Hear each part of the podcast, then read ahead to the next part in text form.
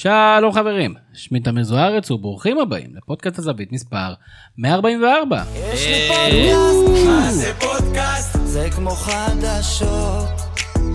יש לי פודקאסט, מה זה פודקאסט? זה כמו חדשות. שוב אתם מצטרפים אלינו לפודקאסט הזווית, הפודקאסט של אתר הזווית, הזווית.co.il, הפודקאסט הביתי בתבל, ואחרי פגרה של אה, רענון ונסיבות משמחות, אנחנו חוזרים ושמחים לחזור בשביל לתת לכם את פיסת המידע הדרושה לכם בשביל לעבור בשלום את אה, סוף השבוע הגשום. ולצורך המשימה גייסנו פה נציגים אה, מוליכות הטבלה, שלום לאוהד מכבי תל אביב, יש שיגידו שנוי במחלוקת, גל ארנרייך. אהלן. רואה? שנוי במחלוקת. גל, איך אוהד שמכבי תל אביב אמור להרגיש בשלב הזה של העונה? כי מצד אחד, מקום ראשון, ספגו שער אחד, וכאילו, הכל בסדר, שלוש הפרש של המקום השני, מצד שני, ההדחה הזאתי, וקצת ג'עג'ועים, ויש איזה. ביקורות, ואירופה. איך אוהד מכבי תל אמור להרגיש בשלב הזה? אני מרגיש חצי בנוח. אוקיי. אה, בסך הכל אני אז מרוצה. ת- תתרווח. כן. אז אה, הנה, עכשיו אני מרגיש בנוח. פודקאסט הביתי לא, בתבל. עדיין מרגיש חצי בנוח, ממכבי תל אביב. אה, אם חשבנו שאוקיי, אירופה קרו דברים, סוף עונה וזה, אה, אחרי כמה מחזורים מכבי נכנסה לעניינים, אה, ולאחרונה יש שוב ירידה. זאת אומרת, הייתה משחק נגד מכבי- נתניה, אחר כך נס ציונה, ואז ההדחה מול אה, אום אל-פחם. אה, פתאום אתה מבין, רגע, אולי המצב לא כזה טוב כמו שחשבנו, אולי יש בעיות. אה, אז אני בעיקרון, נוח לי כי אנחנו מקום ראשון, וכי בסך הכל יש סגל טוב ושחקנים טובים, לא נוח לי כי יש רגעים שאתה אומר כאילו, מה, זה לא נראה כמו מכבי תל אביב, כאילו, לפני שבוע הם נראו אחרת לגמרי. אז אתה אומר זה לא מספיק יציב לך, יש שם משהו בחוסר עקביות הזאת ש- שמטריד אותך. כן, מצד שני, בכמה משחקים האלה שהייתה יכולת פחות טובה, גם נתנו לכל מיני שחקנים אה, שלא שיחקו לפני כן או שחזרו מפציעות, להשתלב, אה, ויכול להיות שנרוויח אותם בהמשך. זאת אומרת, או שהפסדנו אותם לנצח, סתם. לא, למשל אצילי, אז בכיתי עליו ארבעה מחזורים אה, רצופים, שלושה, שלושה מחזורים, כאילו רק כל היום כתבתי לאנשים כאילו יואו אצילי, אצילי, אצילי, הוא לא עושה שום אף פעולה טובה, חצי פעולה טובה במשחק, והנה עכשיו פתאום צמד. נקודה מעניינת, אנחנו נדבר על על אצילי ובכלל על הסגל של מכבי תל אביב. יחד איתנו כרגיל מפיק הפודקאסט ונציג ירוק לוחמני ברק קורן, מה קורה ברק? אהלן אהלן. ברק, יש רוחות חדשות במכבי חיפה וגם רוחות של ניצחון בדרבי, שזה משהו שלא קרה הרבה זמן, וזה תמיד מעניין אותי. בתור אחד שלא נולד בחיפה, ולא ממש מכיר אוהדי הפועל חיפה, אם אתה מכיר תגיד לי. מהקריות מה זה? כן, אה, לא יודע כמה אוהדי הפועל חיפה אתה מכיר. האם יש משהו מעבר לדרבי לאוהד, אני לא מדבר על אלה שבא, ש- שמכירים אוהדי הפועל חיפה, ואז אני יכול להבין את זה, אבל לאוהד הסביר 3-0 על הפועל חיפה או 3-0 על בני יהודה, זה לא אותו דבר? לא זה לא אותו דבר אבל אני אגיד לך אני אני לא יודע אם אני האוהד שמייצג. כן, כן, אה, אני בכוונה. אני עושה את זה, אני יודע שיש כאלה לי שיגידו לי שזה הרבה אחרת. יותר חשוב מכבי תל אביב ואני לא מסתיר את זה. מהצד שלי כמובן יש הרבה אוהדי מכבי חיפה שיגידו לך שזה מאוד מאוד חשוב להם הדרבי וזה היה חשוב אבל גם שמכבי חיפה הפועל חיפה קצת אה, הם לא היו דומיננטים בשנים האחרונות למרות שהם עשו לנו צרות בדרבים אבל עדיין. הם לא באמת אה, מתמודדים אמיתיים על, על ההגמוניה בעיר אז אה, לי זה פחות אותי פחות מרגש אבל זה חשוב זה חשוב אבל זה מרגיש לפעמים קצת מלאכותי כזה זה לא הדרבי התל אביבי. וגם- וגם לא של פתח תקווה אתה אומר. שלדעתי אוהד מכבי חיפה צריך להיות מרוצה מהדרבי הזה בעיקר כי באמת כמו שברק אמר זה היה מוקש אה, במשך השנים האחרונות. כל פעם דווקא כשמכבי חיפה היה נראה פתאום שהם נכנסים לאיזה רצף טוב מגיעים להפועל חיפה 0-0 או איזה הפסד מעצבן כזה ועכשיו כאילו באו נתנו 3-0. נכון, גם, גם מול בית"ר זה הייתה אותה תחושה אגב שמשחק שצריך לנצח ומנצחים זה ההבדל מה שנקרא. אז אנחנו נדבר באמת הרבה על הדברים האלה, ושנייה לפני שנצלול ל- לנושאים של הפרק, אז אה, גם, גם השנה, כמו בשנה שעברה, התרגשנו למצוא את עצמנו ברשימת המועמדים אה, לפודקאסט הספורט הטוב אה, בישראל, או הטוב אה, לשנת 2019, בסקר של גיק טיים. אז אם אתם אוהבים את הפודקאסט שלנו, ומאוד מאוד ריגש אותנו שבתקופה הזאת של בערך חודש של- שלא לא הקלטנו, קיבלנו לא מעט פניות מאנשים של מה קורה, מתי יהיו פרקים, אז כיף גדול, זה מרגש אותנו כמה שזה אתר שהוא, נקרא לזה, מאוד מאוד ביתי וכיפי, ואנחנו עושים את זה קודם כל עבורנו, וכמובן עבור המאזינים שלנו. אם תצביעו לנו בגיק טיים זה מגניב, יהיה מגניב לגמרי, ו... וההודעות שלכם אה, משמחות אותנו, מרגשות אותנו. ועוד מרגש אותנו זה ליגת העל, לא, לא יודע למה, אבל זה, זה הנושא.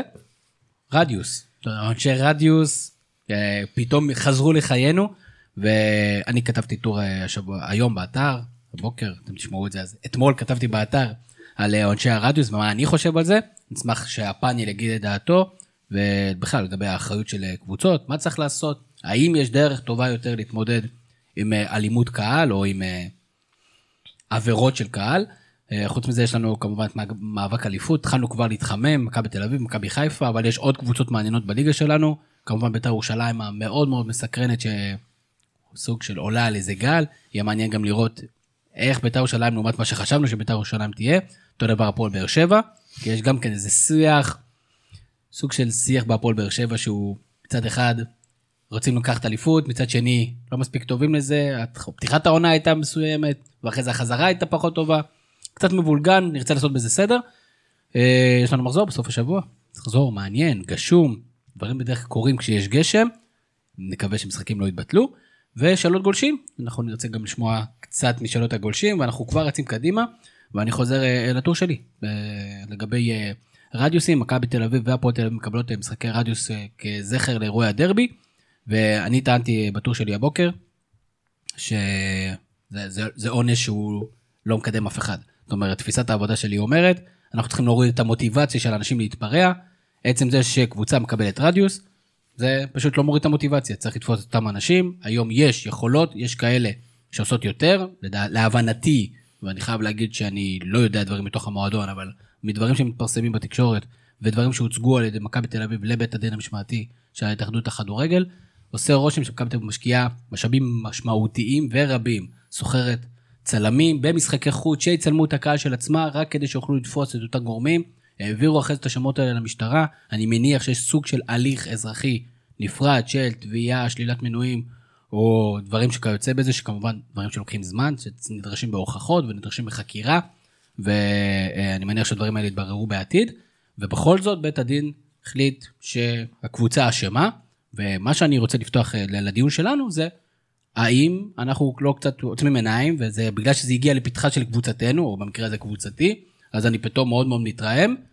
מה שיגיד לך כל אוהד בית"ר. כמו, כמו שלדוגמה קיבלתי הערות, אני, אני יכול להבין את זה, אבל אמיתית, כאוהדים, ושלושתנו מנויים של הקבוצות שלנו, שלושתנו משלמים כסף יפה על, על, על מנוי שנתי, ומעניין אותי לדעת, האם אנחנו בתור אוהדים, למה בתור אוהדי ספורט אנחנו בסדר עם זה שמפקיעים לנו את הכרטיסים, בגלל התנהגות של מישהו אחר, והרי זה לא היינו מקבלים את זה בשום מקום אחר, לא היינו מקבלים את זה בארנונה שלנו, ולא היינו מקבלים את זה במנוי להצגה או בכל דבר אחר.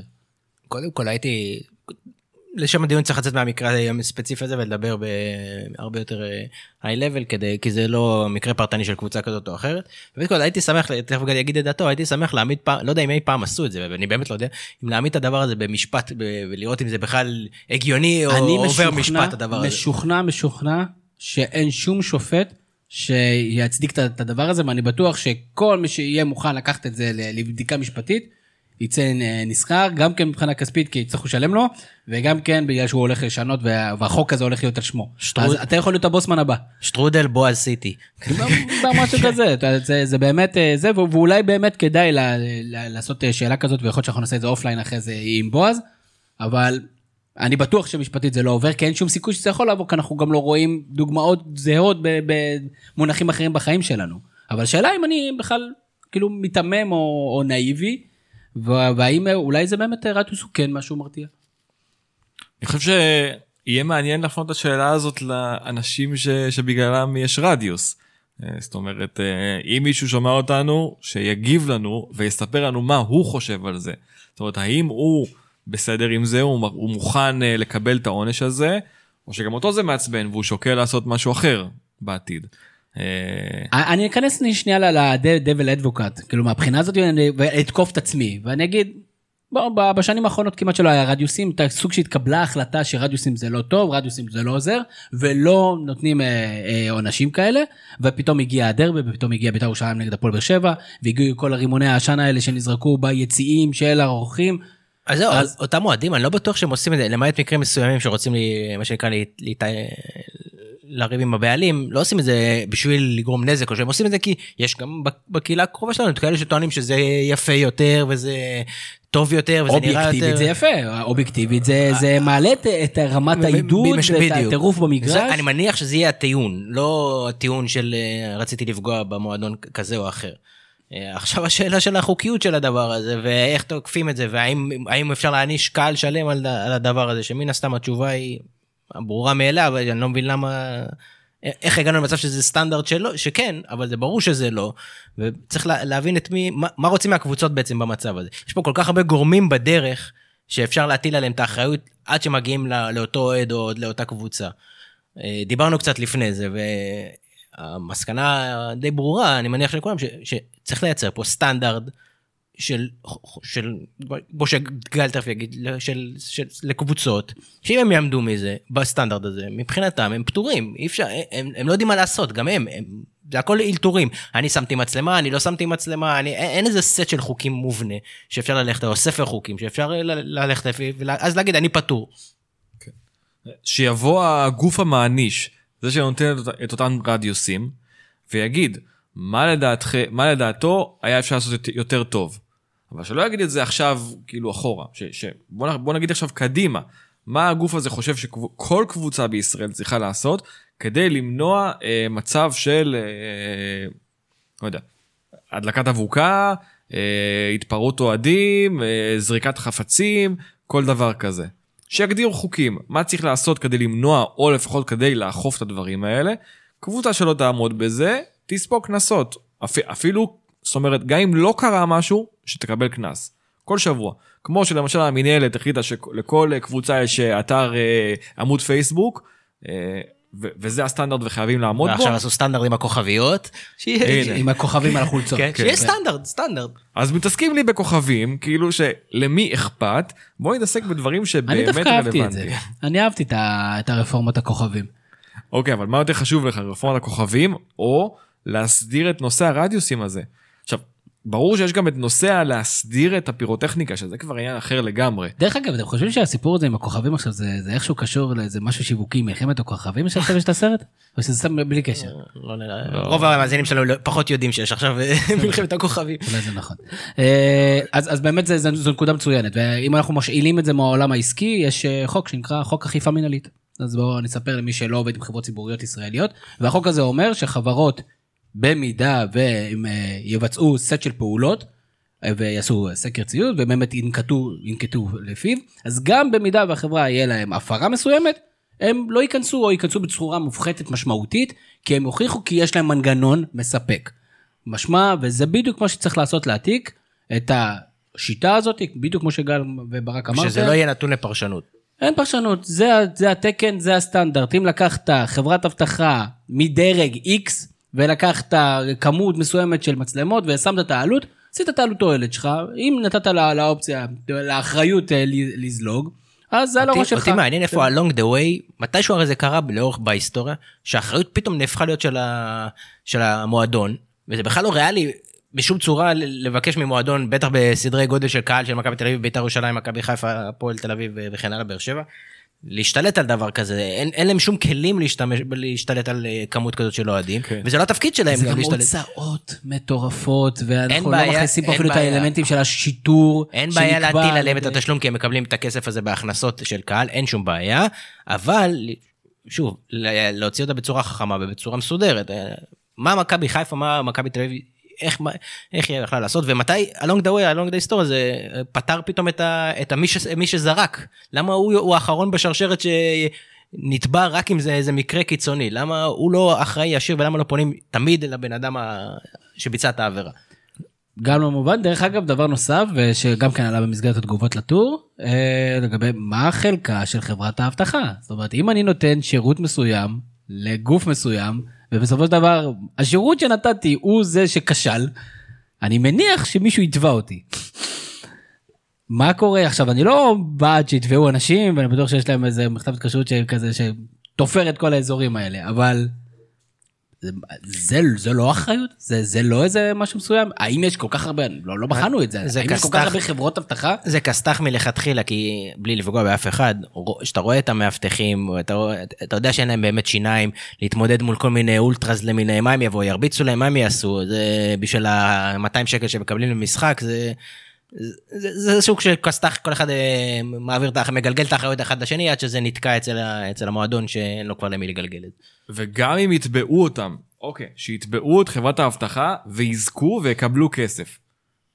אני עדיין ישבתי בבית במקום ללכת למשחק. לא, אז אולי יכולים לפצות אותך בכסף. הרי בסופו של דבר כשאנחנו חוזרים לאותו זה, זה יכול לקרות סיטואציה שבה אתה, בתור המשתמש, בתור הצרכן, בסופו של דבר לא יכלת להגיע מסיבות כאלה ואחרות למשחק. איך, איך כאילו גם קורית, קורית לא, הסיטואציה לא, שמפקיעים מאיתנו את היכולת. זה לא עונש לגיטימי, זה לא עונש לגיטימי בשום צורה, גם אם יתפרעו 300 אוהדים, זה עדיין יש 27,700 אה, של- שלא יתפרעו, והם לא צריכים להיענש בשום צורה. אגב, אני חושב שאני צריך לקבל את הכסף חזרה בכל מקרה. זאת אומרת, הם משלמים עכשיו קנס, למי משלמים כאילו? ב- ל- ל- למדינה? אוקיי. על מה? אני רוצה לקבל את הכסף חזרה. אני לא עשיתי כלום, אני ישבתי בבית, כמו שאמרת, ראית את המשחק בטלוויזיה, ועכשיו, שבוע הבא, אתה לא יכול להגיע למשחק ששילמת עליו. זה לא הגיוני. ויותר, ועוד נקודה שהיה במשחק הזה, עזבו הכיסאות שנשרפו, אני לא, אני לא, לא יודע, לא, לא אה, פירומן ברמות האלה, אבל המשחק היה משחק חוץ. מאוד יכול להיות שאותו אדם שזרק את הרימון, כי הרי בסופו של דבר ההבדל היה בין אבוקות רגילות לזה, זה היה פגיעה בצלם, פגיעה מצערת, ואני מקווה מאוד שיתפסו את אותו אדם. והצד השני השריפה של, של הפועל תל אביב, ואז זה כאילו החתים את האירוע לאירוע הרבה יותר חמור מאשר סתם אירוע שזורקים בו רימוני עשן, ואנשים לא נחלקים, תקין כמו. כמו מיליון פעמים שהיה השנה, ובשנים, בשנה האחרונה, שאנשים זורקים לרימוני עשן לקהל היריבה, שזה, דרך אגב, אני לא אשכח את זה, הפועל באר שבע בשנה שעברה במחזור האחרון, או לקראת האחרון, שמכבי ניצחה 4-0 ב- בטרנר, ונזרק רימון עשן ביציע של מכבי תל אביב, ואני עקבתי אחרי הסיפור הזה, כדי להבין כמה, איך הולכים לטפל בזה, כי הרי אתה קובע, אתה אתה רף. אתם יודעים מה, מה קיבלה הפועל באר שבע? 5,000 שקל קנס. זה מה שהיא קיבלה.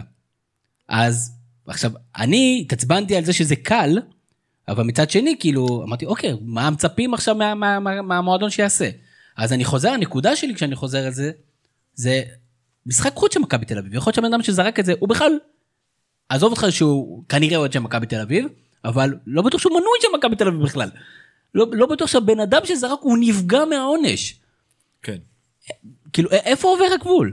המסקנה היא ברורה, זה שוב, זה שעיר לעזאזל, לכל- מחפשים את מי להאשים, ואיך לעשות כותרת, איך להרגיע את הכותרת, מישהו הרי צריך לקבל פה עונש כי מישהו נפגע, ולא יודעים את מי להאשים, או איך להאשים, או איך ל... ל- לזה, אז לא הולכים לקבוצה, זה הכי קל. אז אנחנו קוראים למינהלת להמשיך וליצור, אני לא יודע מה מינהלת או התאחדות, אמרנו זה יכול להיות אני קורא השופט. לכל מישהו שהוא טיפה עם זיקה משפטית לאתגר את הדבר הזה בבית משפט, לנסות... אה, ומצד שני אנחנו כן רוצים מגרשים בטוחים ונקיים והכל, אז לייצר רף שנדרש ממועדונים, ומכאן והלאה פשוט על, על האנשים ולהגביר את הענישה, אנחנו כל הזמן אומרים את זה, אבל זה פשוט מצחיק. שבן אדם מרשה לעצמו לזרוק רימון על מישהו, או שהוא יכול לסכן מישהו, והוא והוא בסדר עם זה לגמרי, הוא אומר, מה, מה כבר יקרה? אז המועדון שלי ייסע 100, 100 קילומטר צפונה?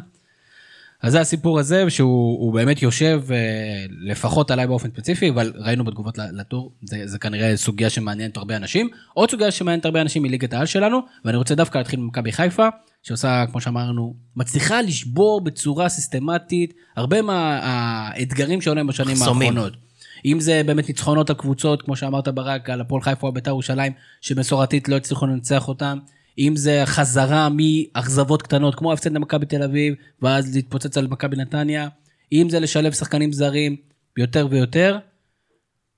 מה נקודות החולשה של מכבי חיפה כפי שאתה רואה אותם כרגע? קודם כל, בטח שיש, לא חסר, שום דבר לא מושלם, לא קרוב להיות מושלם, אבל קודם כל, בוא, אני, אני דווקא בוחר השנה, וזה לא קשה לעשות את זה, בנ- בנקודות הטובות שאתה ציינת ואת הנקודות שחזרנו לאהוב כדורגל, קודם כל זה קריטי, זה משמעותי, היה שנים, שנים, שנים, שנים של סבל, וחזרנו ליהנות מכדורגל, כיף להיות בסמי עופר השנה, כיף לראות את הקבוצה, גם אם שוב, תוך כדי הקבוצה, זה מה שקצת אוהדים אחרים קצת לא מתקשים להבין, כמו שאנחנו מתקשים להבין אה, דברים אחרים, שגם אם אנחנו מבקרים את המאמן לפעמים, תוך כדי, וגם אה, את המועדון, ודברים כאלה, אבל בסוף השורה התחתונה אנחנו מאוד מאוד מרוצים, אני לפחות, אני מדבר בשם עצמי, מאוד מאוד מרוצה. הקצב אה, הוא מצוין, גם אם בסוף זה לא ייגמר באליפות, מבחינתי זה אומנם חשוב וזה יהיה מדהים, אבל גם אם זה לא ייגמר באליפות, ואנחנו נהיה שם באותו קצב עד הסוף, מבחינתי היא תחשב הצלחה מסחררת. אני אמרתי מתחילת שנה, 70 נקודות צפונה, זה יהיה מדהים, זה עוד, עוד רף התקדמות, אני מזכיר ששנים אמרנו, גם פה בפודקאסט, בוא נעשה את זה צעד אחרי צעד, לא צריך לקפוץ מעל הפופיק, אז סיימנו שנה שעברה מקום שני בצורה מגעילה, השנה נסיים שני ראשון בתקווה בצורה יותר יפה, ושנה הבאה כבר זה אפשר לדבר אה, אחרת. אה, אני כמובן מוסיף לזה, זה, זה מתחבר ביחד עם מה שנדבר על זה בהמשך זה גם שמכבי תל אביב היא לא מכבי תל אביב של שנה שעברה אני לא יודע אם זה אותו שיח פרובוקטיבי זה בגלל הליגה או בגלל או בגלל בגללה או שילוב שלהם אבל זה אז מוסיף קצת פלפל לעניין וליריבות שמתדלק עוד את כל הסיפור הזה. והכל כיף כאילו הכל מהצד שלי הכל הכל כיף שוב למרות שזה הולך קשה ולא תמיד חלק כמו נגד רעננה ועוד הרבה משחקים אבל אנחנו רואים. גם היה המשחק אה, האחרון שהייתה מחצית ראשונה ממש לא טובה אה, אתם פה בקבוצה איתי עדים שאמרתי אל תדאגו נפתח מחצית שנייה טוב כי זה קרה כי זה קרה פעם אחרי פעם הביטחון הזה להיות קצת יותר אופטימי הוא דבר חדש. שאין אותו לכולם אגב עדיין.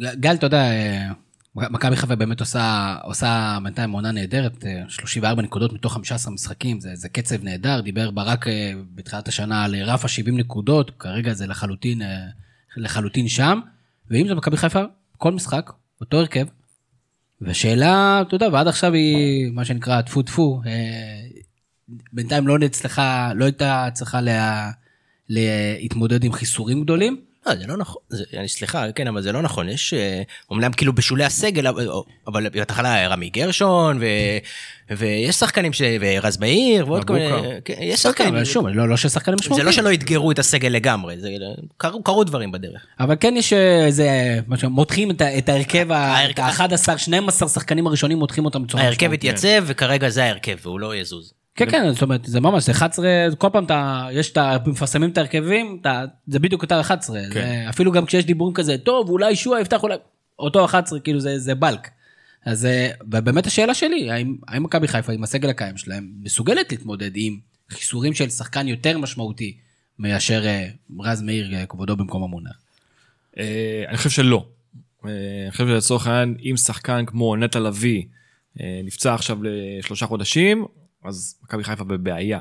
כי אני חושב שיש לה שחקן אחר שהוא ברמה שלו, אה, זאת אומרת, הוא נותן עונה מעולה, אה, לא יודע, מי המחליף של נטע לביא? פוקס, הזר שכולם מהללים ואף אחד לא רע. כן. שיחק מעט מאוד דקות עד כן, עכשיו. שיחק לא רע, אבל שיחק מאוד מאוד, מעט מאוד. כן, אז, אז יכול להיות שהוא טוב, אה, אבל לפי מה ש, שנראה כרגע, זה שחקן שאי אפשר לוותר עליו. מבחינת חלוצים, אז יש לה כמה חלוצים, אה, כולם בסדר. חוץ מהוואט שפצוע. כן. כן. הם גם מאוד שונים באופי החלוצים, בסגנון משחק שלהם גם. אה, אני חושב שזה יותר באמת חוליית הקישור. אני חושב שחוליית הקישור היא כזאת שכרגע סולליך עכשיו חוזר אז זה יאפשר עוד טיפה, אבל עדיין אני לא רואה מקביל. יש שחקנים בניגוד למכבי תל אביב ששוב אנחנו נעשה הרבה את ההגבלות האלה כי אנחנו הולכים לקראת המשחק הזה אבל אה, או שזאת אחת תחרות כרגע אבל בניגוד למכבי תל אביב הסגל שם משתנה והרכב משתנה שם המון ויחסית יחסית אנחנו נדבר על זה יחסית פחות או יותר הרכבת ממשיכה. במכבי חיפה יש כמה שחקנים מועטים שאם הם ייפגעו זה יהיה קטסטרופה. שרי מבוקה אה, אה, סנסבורי או דווקא דווקא לביא אני פחות הוא, הוא חשוב, כולם חשובים, אבל פחות. קריטי, חזיזה כזה גם כן, אה, אבל ניקיטה, יש איזה שלושה ארבעה שחקנים שאם הם ייפגעו זה יהיה קטסטרופה רצינית. אה, מה צריך להגיד אבל אה, גם השוער כאילו אם חיימוב ייכנס זה יהיה קצת. אה, דרך אגב חיימוב פצוע נכון? הוא היה פצוע כן. כי הוא לא, לא, לא בסגל. לא יודע מה. זהו, כי לא נראה לי זה מפריע למישהו. כן, כן. לא בטוח שחיימוב יודע בכלל. לא בטוח שמישהו מוטרד כרגע מהסיפור. אז יש כמה שחקנים שהם מפתח, שרי בראשם, שזה באמת כאילו top top player של המועדון, שבמכבי תל אביב. אין את זה אולי קצת יונתן כהן שקצת ראינו את זה שהוא יצא החוצה והתוצאות קצת התחילו לגמגם אבל אין איזה מישהו שהוא בהגדרה מקום ראשון בקבוצה. כן אנחנו רואים גם מיכה בירידה ביכולת יצא אצילי שהוא ללא ספק אחד מהכוכבים שהקבוצה לא היה כמעט עד עכשיו, בסך הכל שוב, מבחינת תוצאות, אולי נדבר עוד מעט על היכולת, אבל מבחינת התוצאות מכבי תל אביב רצה עדיין עם אחוזי הצלחה מאוד מאוד גבוהים.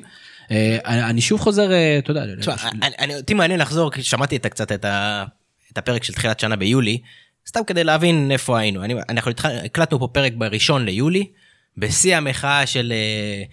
של אה, אוהדי מכבי חיפה. לפני חזיזה אשכנזי זה היה? לא, אחרי חזיזה אשכנזי, אבל לפני אה, פוקס, לפני שרי. אה, מנג'ק מגמגם, רוצה לבוא, לא רוצה לבוא, פריי מפלרטט רוצה לבוא, לא, אה, בדיוק ויתרו על פריי.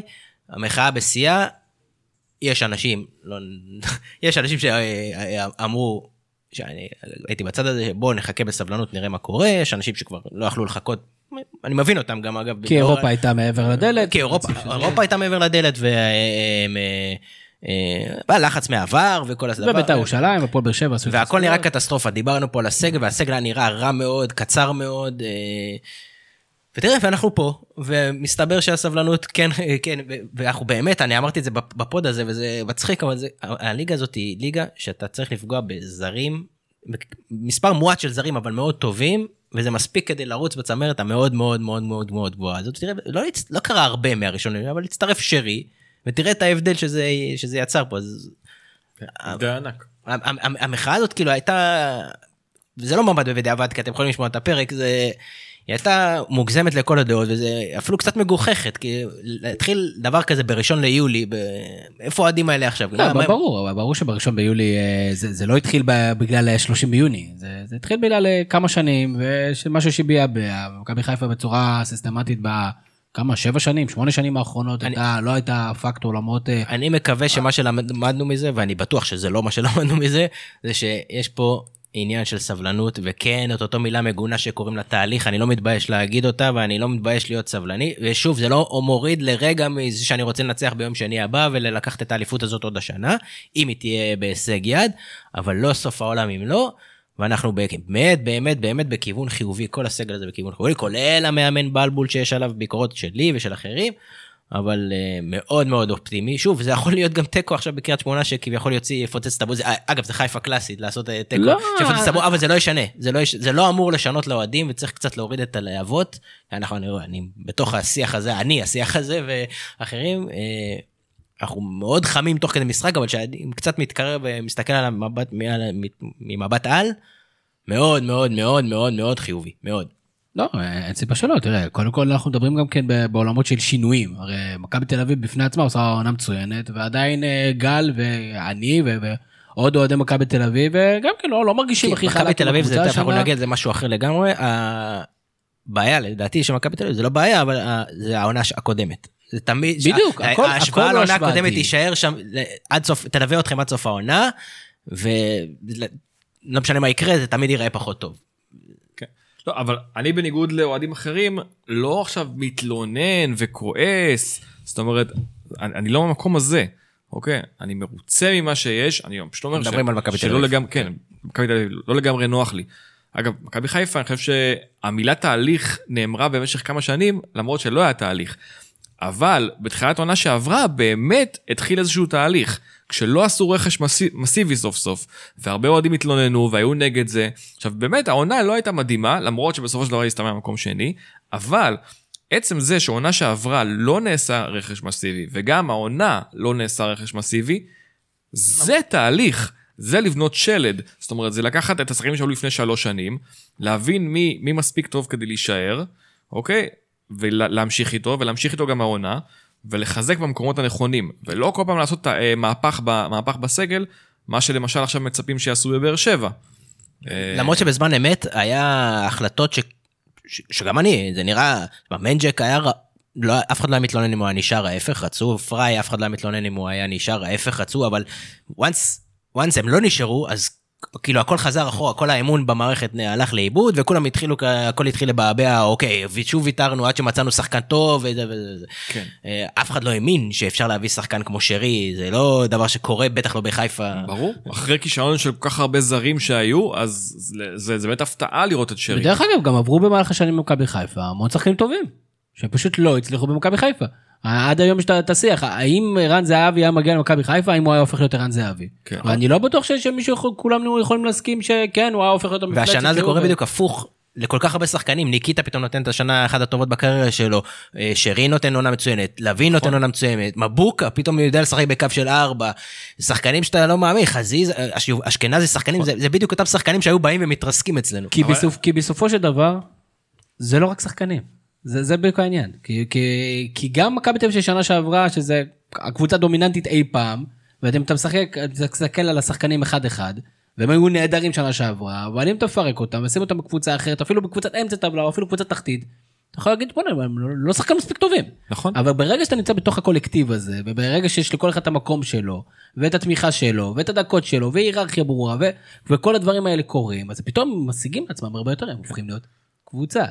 אז זה היופי, כשמכבי חיפה היא קבוצה בריאה, קבוצה טובה, והיום בלבול דיבר על זה, ובלבול הוא, בן אדם יחסית כן, וזה, הוא דיבר על חדר ההלבשה. זה לא חדר הלבשה כי נכנסים לחדר הלבשה ומשחקים אה, שש בש. זה חדר הלבשה בגלל שכל אחד יודע את מיקומו, ויש כבוד בין האנשים, וכל אחד עושה את האקסטרה מייל בשביל השני. זו קבוצה. דרך אגב, בגלל זה כל כך ירדן שואה כל כך בולט בקבוצה הזאת, ובגלל זה מאוד מאוד לא יודעים איך להתנהג איתו, או יודעים איך להתנהג איתו, ואנחנו לא יודעים איך לקבל את איך שמתנהגים איתו, כי הוא כנראה לא זה שיעשה את האקסטרה מייל, והוא אחד שמצפה לזה גינונים מסוימים, שבמכבי חיפה הנוכחית, זה פשוט לא קיים, כי אם שרי לא מקבל הנחות ולא שמענו אותו או מקורביו אחרי שלא פתח נגד מכבי תל בבלומפילד, אז בחייאת רבאק, איך אתה, ירדן שואה, מרשה לעצמך לעשות דבר כזה? ומאוד יכול להיות אם אני שוב לוקח את הדיון הזה ואת ההגבלה למכבי תל אביב, אני בלי לדעת מה סדרת החינוך ולא יודע מה השיקולים, הייתי, תמיד אני בעד איביץ' כשהוא מספסל שחקנים, כשהנחת העבודה היא שזה בגלל משהו לא מקצועי. עכשיו תגיד, זה אני עיוור אני לא ולא את מכיר את ה... לא, את אני זה. לא אוהב את הש...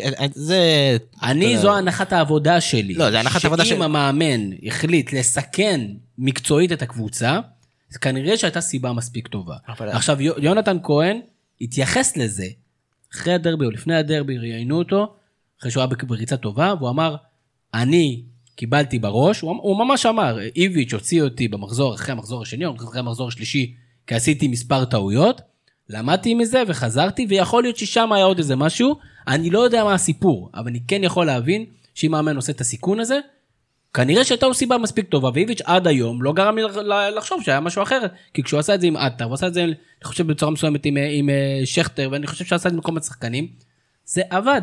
וזה היה נכון, וזה היה בריא לקבוצה, וזה חלק מהעניין, לנהל את הקבוצה. כן, אבל, אבל כמה דברים על הדבר הזה. קודם כל, יש את אותו שיח אה, שאני גם רוצה להעביר את עצמי וגם אה, לצאת מה שנקרא סוג של ביקורת במרכאות אה, לגבי ההתנא... איך ש... שאני אומר אוהדי מכבי תל אביב בהכללה מאוד מאוד מאוד מאוד גסה אבל כרגע זה השיח. לנו אוהדי מכבי חיפה תמיד אחרי כל משחק שאנחנו מנצחים עכשיו אוהבים להגיד נו מה עכשיו אתם חושבים על בלבול וזה נכון כי בלבול הוא הגיבור.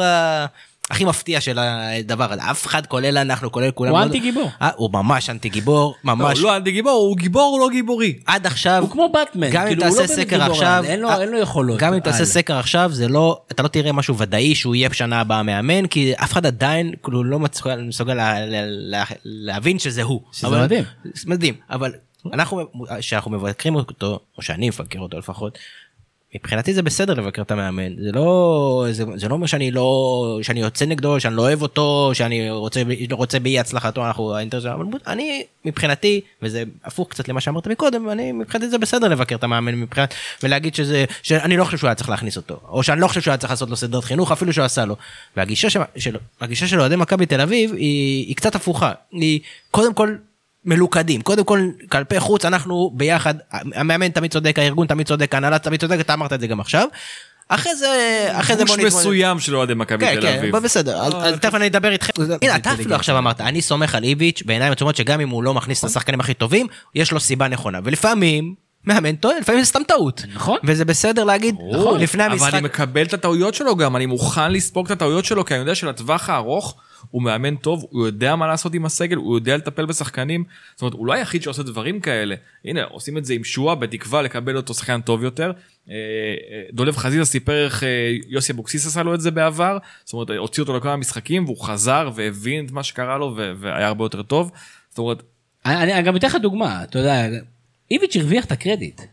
עכשיו, כן. אם עכשיו הוא, יניוטיס אה, הוא לא הרוויח את הקרדיט, אז אני מאוד מודאג כשהוא משחק. גם אם זה נגדו וגם אם זה כאילו צירופי מקרים משוגעים וגם אם אני לא מאשים אותו באיזה, באיזה, שע, באיזה שער ספציפי, אני מאוד מאוד מוטרד ממנו. אבל איביץ' כרגע עד עכשיו הוכיח לי שהאינסטינקטים שלו היו מה זה. הוכיח? מתי הוא לא יוכיח לך? מה זאת אומרת? מתי הוא לא יוכיח לי? אה, שמע, הוא לא... אני לא מספיק יודע על מה, מערכת השיקולים ומה עשה יונתן כהן. אני גם אוהב את זה שאני לא יודע. אני, אני, אז, פה, פה בנקודה, המחלוקת שוב לא קשור למדע מכבי חיפה, בשביל כדורגל. אני חושב שאני מבין שאתם אוהבים את זה והתאהבתם בזה והארגון התאהב בזה של השקט ולגדרות והיוטה וזה וזה. אני חושב שזה, שזה לא תמיד טוב. לפעמים גם צריך להוציא החוצה ול, ולשחק חלק מהמשחק ולשחק עם התק... לדבר, לשתף את התקשורת, הם גם חלק מהדבר הזה שנקרא כדורגל. הקופסה השחורה הזאת, אני גם לא בטוח שזה לאורך זמן אפקטיבי, זה טוב לפעמים אולי לתת שוק תרפי כזה, לסדר את הארגון וזה, אבל מותר להגיד שיונתן כהן עשה עבירה ככה וככה והוא מושה ככה ככה, או כאילו לא, ההתנהג... הסגירות הזו והקבוצה, ההתעלמות הזאת משם, שלמכבי תל אביב- אנחנו מכבי. ומי אתם, ל- לאורך זמן זה לא, שמונה... זה, זה כל מיני דברים אחרים. זה, זה שאנחנו מכבי ו... זה- לא, אני לא אוהב את ה... את ה... אתה צריך להבין אבל מאיפה באנו. רגע, ו- שמו, מ- שמונה עונות, שמונה עונות שהמועדון מתפקד טוב מבחינה תקשורתית, מבחינה פנימית. זאת אומרת, היו פלדות עם איזה שני מאמנים, אוקיי? וגם אז כאילו הם הספיקו לצייץ ויאללה נגמר, כאילו ליטו וידיגל אה, שאמר אה, מיץ' הביא אותי למכבי, יופי, יאללה אחי אה, ביי. ביי, כן. כאילו אוקיי אפשר לשלוט עליו, זה איזה מישהו שבא ולא היה לו איזה אינטרס עכשיו, כי הוא שחקן בקבוצה ורוצה להישאר. אתה אומר לא, לאורך זמן כן לאורך זמן שמונה שנים כבר זה שנה, שנה שמינית שהמועדון הזה מת- מתנהל כמשהו סגור ובסוף זה הדברים הם חיוביים כן זה לחיוב לדעתי. זה, זה שמונה שנים אבל אחרי עשר שנים. זאת אומרת זו הנקודה. כי הרי כשאנחנו היינו בלמטה הזה, כמו שמכבי חיפה הייתה עד השנה, זה, זה למטה הרעש, אתה כל הזמן יודע שכל דבר בוחש, אתה יודע שיוצאת כתבה כן, ואתה יודע, אבל- כן זה קרה, אבל אני קודם כל העולם. השתנה קצת, בסדר, זה... אנחנו בעולם של רשתות חברתיות. אז עוד וש- יותר אני מעריך את זה. שמכבי תל אביב כן, מצליחה אבל לה- מכבי תל אביב מוציאה. מה שהיא רוצה, איך שהיא רוצה, ו- ולמי שהיא רוצה. נכון. וזה כאילו קצת, אנחנו פה בעולם של כדורגל, כדורגל ישראלי שאנחנו רוצים לפתוח אותו קצת, אנחנו רוצים שהמאמנים שלנו ידברו, אנחנו רוצים שהשחקנים שלנו ידברו, אנחנו... אני רוצה לדעת. אני איתך בקטע לא הזה אני איתך. בצהוב, אבל אני רוצה לדעת, שמע, קרה פה אירוע משמעות, אם קרה פה, יכול להיות מקצועית, הוא צריך לנוח, מקובל, אין בעיה, אבל כולם יודעים שקרה משהו, ולהסתיר את זה ול... אבל, אבל, זה- אבל למה, אז, אז בוא, בוא ניקח את זה, אני, אני מקבל את הדעה, זאת אומרת, זה לא שאני לא מבין מאיפה אתה מגיע, אני, אני רק אומר בוא נריץ שנייה את הסצנריו, בסדר? והגיע איביץ' למסיבת עיתונאים ואמר יונתן כהן אה, עשה תנועת אה, שיסוף בדרבי, זה לא מקובל עלינו, ואחרי זה בארבע לא- בבוקר הוא לא נצפה, הוא לא יצא גדול מזה? מסעדה. לא, למה? כי הוא עשה שיימינג לשחקן למה הוא צריך לעשות את זה. שוב, לא צריך לעשות את זה חם אחרי משחק וזה, אבל לשבת עם השחקן, לה- להגיד לו, שמע, השחקן יודע, זה לא- לא נראה לי מספיק חשוב, למה צריך עכשיו לעבוד, להוציא את דיבתו של השחקן, או צריך להלבין את פניו, להלהיט את הרוחות גם. לה- להלהיט, לגרום לכך שהקהל פתאום יודע ופתאום יש לו דעות בנושא, כי למה עשו לו את זה? לדעתי ארבע בבוקר זה בסדר, שלוש וחצי זה לא בסדר, אני אוהב את זה. אני אגיד לך איפה אני לא אוהב. לא אוהב, הייתי מעדיף שיהיה אחרת בתור אוהד הקבוצה, שיש שחקנים שנפצעים ואין לי מושג מתי הם חוזרים. זה גם חלק מהעניין. זה- זה מטריד לא, אותי זה קצת. גם חלק מהעניין. גם שיקולי זה- וובי, פצועים, אבל אבל זה- זה וניקוליצ'ים משהו, כאלה. וליאוז אקירב כתב עלינו אצלנו טור באתר אה, לפני אני חושב איזה שנתיים של לפעמים זה שקט מדי ואני בתור אוהד שצורך את הזה ואני רוצה לקבל את המידע הזה את הקשר כזה האישי הזה ואני רוצה לדעת אם אצילי עכשיו פצוע ארבעה חודשים חצי שנה זה שמונה חודשים וכאילו תספר לי מה יש לו כאילו מה זה מעניין אותי אז זה- כביכול. זה- זו אותה גישה, זה גישה כזו שזה גם איביץ', גם... אה, שוב, זה לא ביקורת עליו, אין לי מה לבקר אותו, הלוואי שאתה יודע, שאחלה מאמן שישבו עלינו, כן, אבל אה, במתישהו, אבל... אבל אה, גם הסדרות חינוך האלה, שלכאורה קוראים, אנחנו לא יודעים, אגב, אבל לכאורה... הוא הוא רמז שכן אני לא אוהב את הגישה הזאת, אגב, בשום כל, כל מאמן, לשום, הם, בסוף הם כאילו, הם, הם, זה לא, הם, הם צעירים אבל הם לא ילדים, זה לא ילד שאתה מעניש אותו, זה לא, יש דרכים אחרות, או לפעמים יש דרכים אחרות, אני לא אוהב את ה... הוא קצת אגרסיבי לדעתי עם השחקנים שלו, ולאורך זמן, אני חושב, ש... אני רוצה להאמין שאנחנו רואים את זה, שזה לא, קשה להחזיק ככה אנשים קצר לאורך זמן. אני- עם זה אני מסכים, אבל אני לא בטוח שאיביץ' איתם כל הזמן ככה. זאת אומרת, זה שיש לו חזית אה, עם תקשורת, או שהוא מאוד... אה, זה, יש כאן איזה הבדל שפה, יש כאן איזה הבדל מנטליות. אני לא יודע אם הוא... אני ראיתי איזה סרטון, שיש את הסרטונים האלה שהמינהלת אה, מציגה לפני שעולים למשחקים. והוא עומד בכניסה, בתחילת, לפני תחילת משחק, במנהרה, וכל אחד שעובר, הוא נותן לו חיבוק, הוא מדבר איתו איזה שתי שניות, ואז זאת אומרת, יש פה איזה מגע, יש פה איזה שיח, יש פה דיבור. כשאנחנו ראינו גם, נכון צריך להחריג את השנה שעברה כי היא לא קשורה לכלום והיא באמת איזה סוג של אה, קפיצה שאי אפשר לייחס אותה לכלום. אבל אני לא מאמין שמאמין שהיה מחזיק רק קצר את השחקנים, את אה, שחר פיבן ואת אה, רוסלן ברסקי, היה לוקח אליפות כזאת משמעותית. יש פה עוד דברים. חד משמעית, ואני בטוח אף שיש לו מגע ואני בטוח, ואני בטוח גם כן שה... אני גם יודע שאחרי המשחק נגד בני יהודה, אני לא הייתי, לא, לא נכחתי במשחק, אבל שהקהל כאילו, ה- השחקנים ביקשו שה, שהאוהדים ישירו לקהל. לה- ישירו ל... הקהל ישיר לאיביץ'. למאמן, לאיביץ'. כן. זאת אומרת, כנראה שיש פה איזה משהו, ו... ותקשורת שקצת מנסה לגשש. והקבוצה נראית וכן, שמחה. ואנחנו מתים על זה. כי בסופו של דבר, החלופה שלנו לפני עשר שנים, היה שכל דבר, קודם כל נקרא אותו בעיתון, ואז אחרי זה המאמן ידע עליו. אז בקטע הזה, גם אם השיטה הזאת לא מושלמת, אני, אני זה. אני הייתי שמח לדבר קצת מכבי תל אביב כי זה באמת יותר מעניין. מכבי חיפה קורים דברים אבל אני מקווה שקורים דברים גם במכבי תל אביב הפוכים אבל זה מהנקודת מבט שלי. ישבנו פה בראשון ליולי אמר תמיר ואמר אה, אמרו עוד אנשים מכבי תל אביב דיברנו על חיזוקים וזה אני קצת העליתי אה, תהיות למה מכבי תל אביב לא מתחזקים.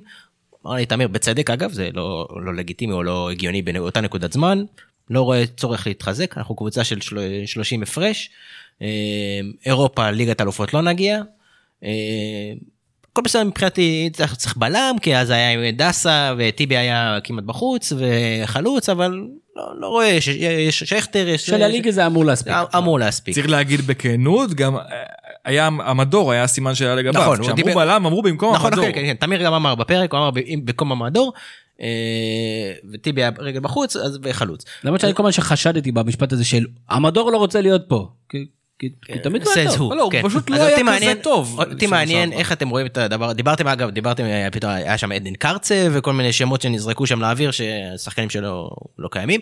אה, לא, לא יודע, הוא קיים, הוא אתה תפגוש אותו בשבת. כן, אוקיי, מעניין. אה, מעניין אותי עכשיו, בנקודת הזמן הזאת שאתם מסתכלים אחורה, האם אתה חושב עדיין את אותו דבר? אני אגיד לך ככה, אני חושב שלצורך העניין חלוץ, זה המילה העיקרית שנאמרה באוויר. אני חושב שלא צריך חלוץ כל עוד מתנהלים נכון, אוקיי? למה, למה אני מתכוון?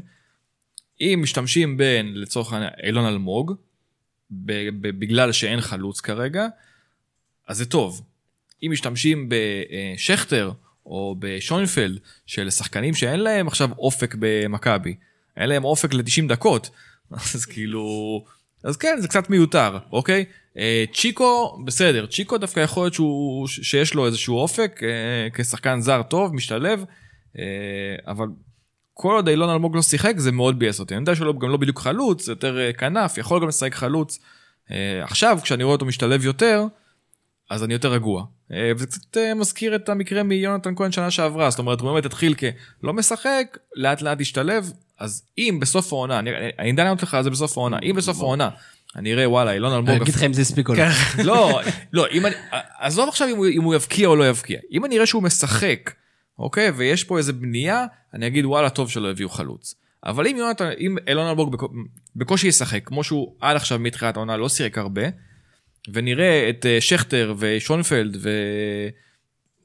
ושני אלה משחק, משחקים בעיקר, אז זה יהיה נראה לי מיותר, כן. זה יהיה נראה לי חבל שלא הביאו חלוץ, כבר היה עדיף להביא חלוץ טוב, להעיף את אחד מהם, את שונפלד או שזה- את שכטר. לא רוצה לפתוח פרק, אבל אני חושב שזה קריטי עבורכם להביא, ח- קריטי, ממש קריטי, כי אף אחד מהחלוצים שיש לכם הוא לא חלוץ שיכול לדעתי לסחוב אתכם התקפית.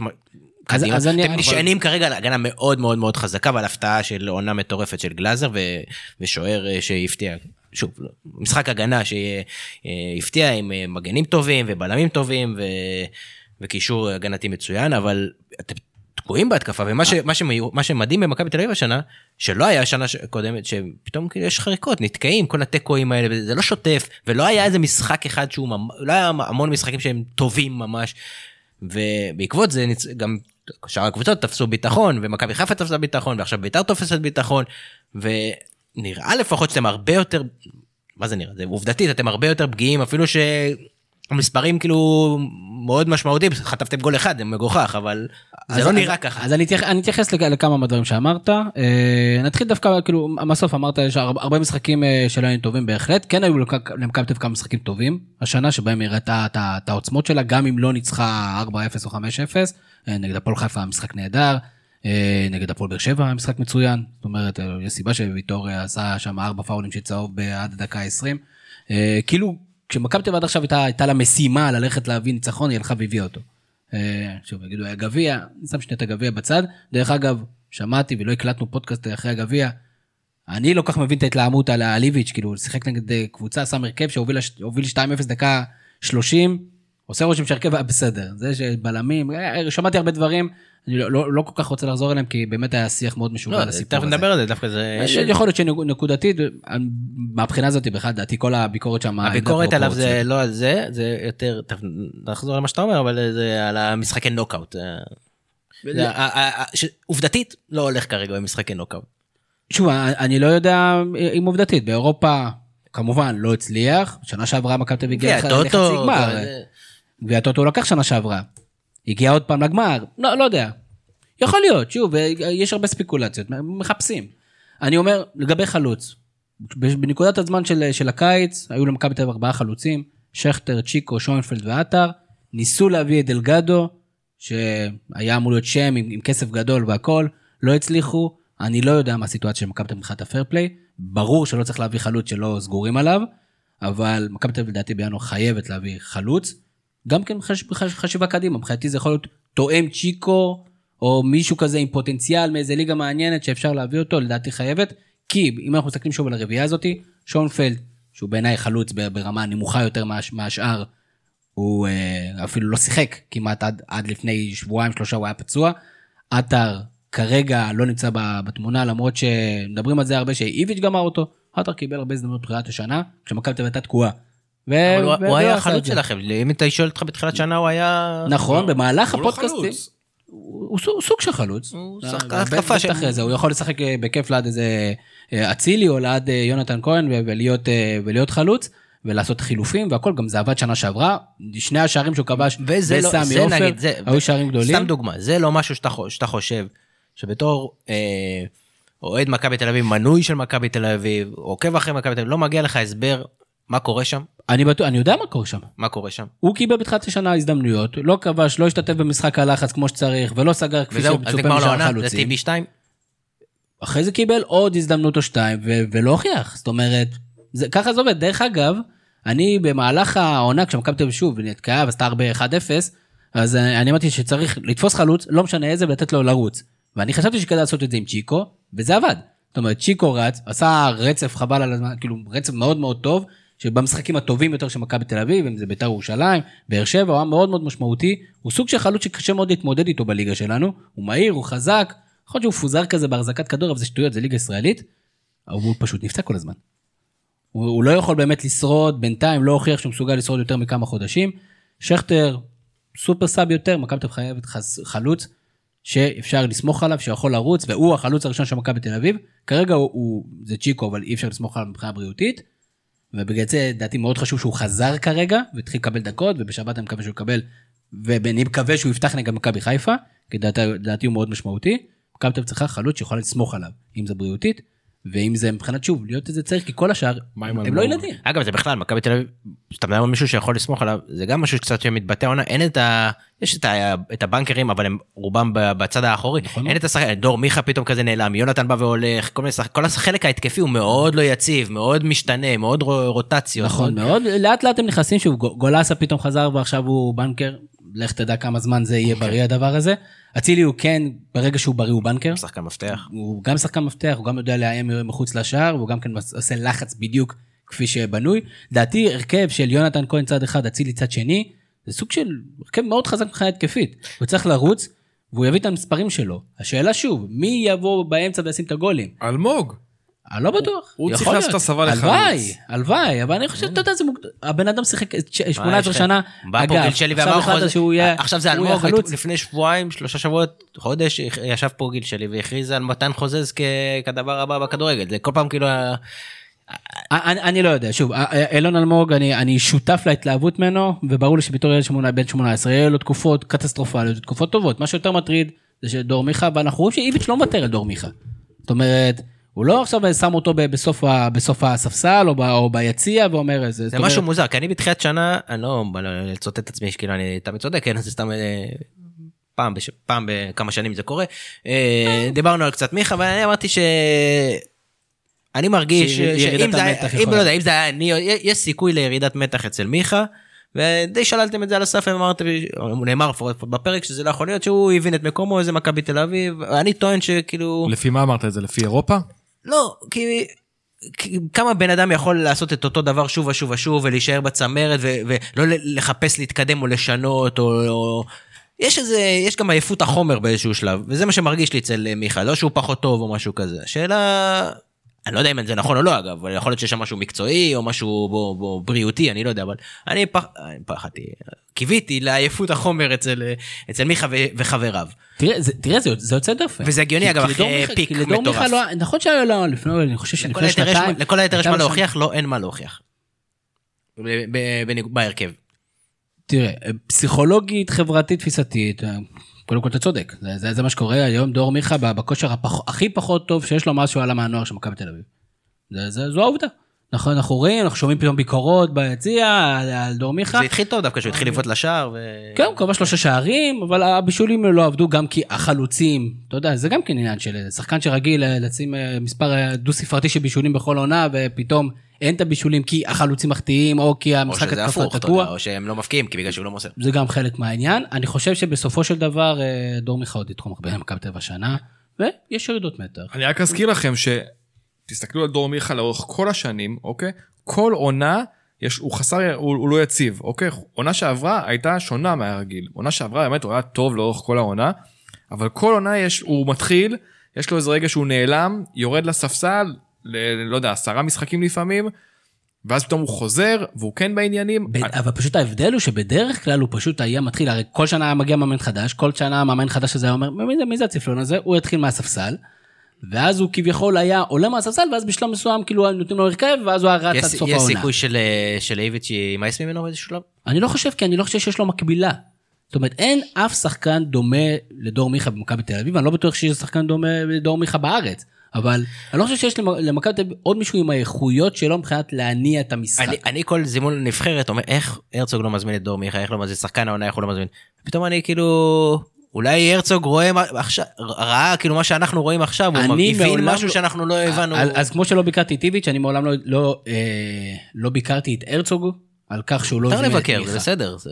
לא, אני לא, לא ביקרתי בגלל שאני יודע איך נראית הנבחרת בחזונו של הרצוג, וזה יותר דור פרצים, וזה פחות דור מיכה. זה, זה פשוט, זה, לא ניכנס לטיעון של נבחרת אבל אני אף פעם לא הבנתי את הדבר הזה כי נבחרת צריכה להיות מגוונת צריך להיות לה גם דור פרץ וגם דור מיכה ולא צריך להביא סוג אחד של שחקנים ולרוץ איתו אבל אה, לא משנה. הרבה, כן, הרבה, הרבה, דרך אגב, דור פרץ להבנתי, כי אף אחד לא מספר לי, אה, אולי יחזור עוד שבועיים. אה, בוא נדבר קצת על בית"ר ירושלים, שהיא קבוצה, אנחנו גם כן, ישבנו פה בראשון ביולי, ואחרי זה גם עוד כמה חודשים, אמרנו, טוב, זה... בית"ר ירושלים קבוצה מוכשרת, אבל אין מספיק כדורים, וקבוצה לא מספיק מאוזנת, ואז מיכאל אוחנה נפצע. ותשמעו, אני רוצה לפרגן לבית"ר ירושלים. לבית"ר ירושלים היום יש 29 נקודות, ועושה עונה נהדרת. במונחים שלה.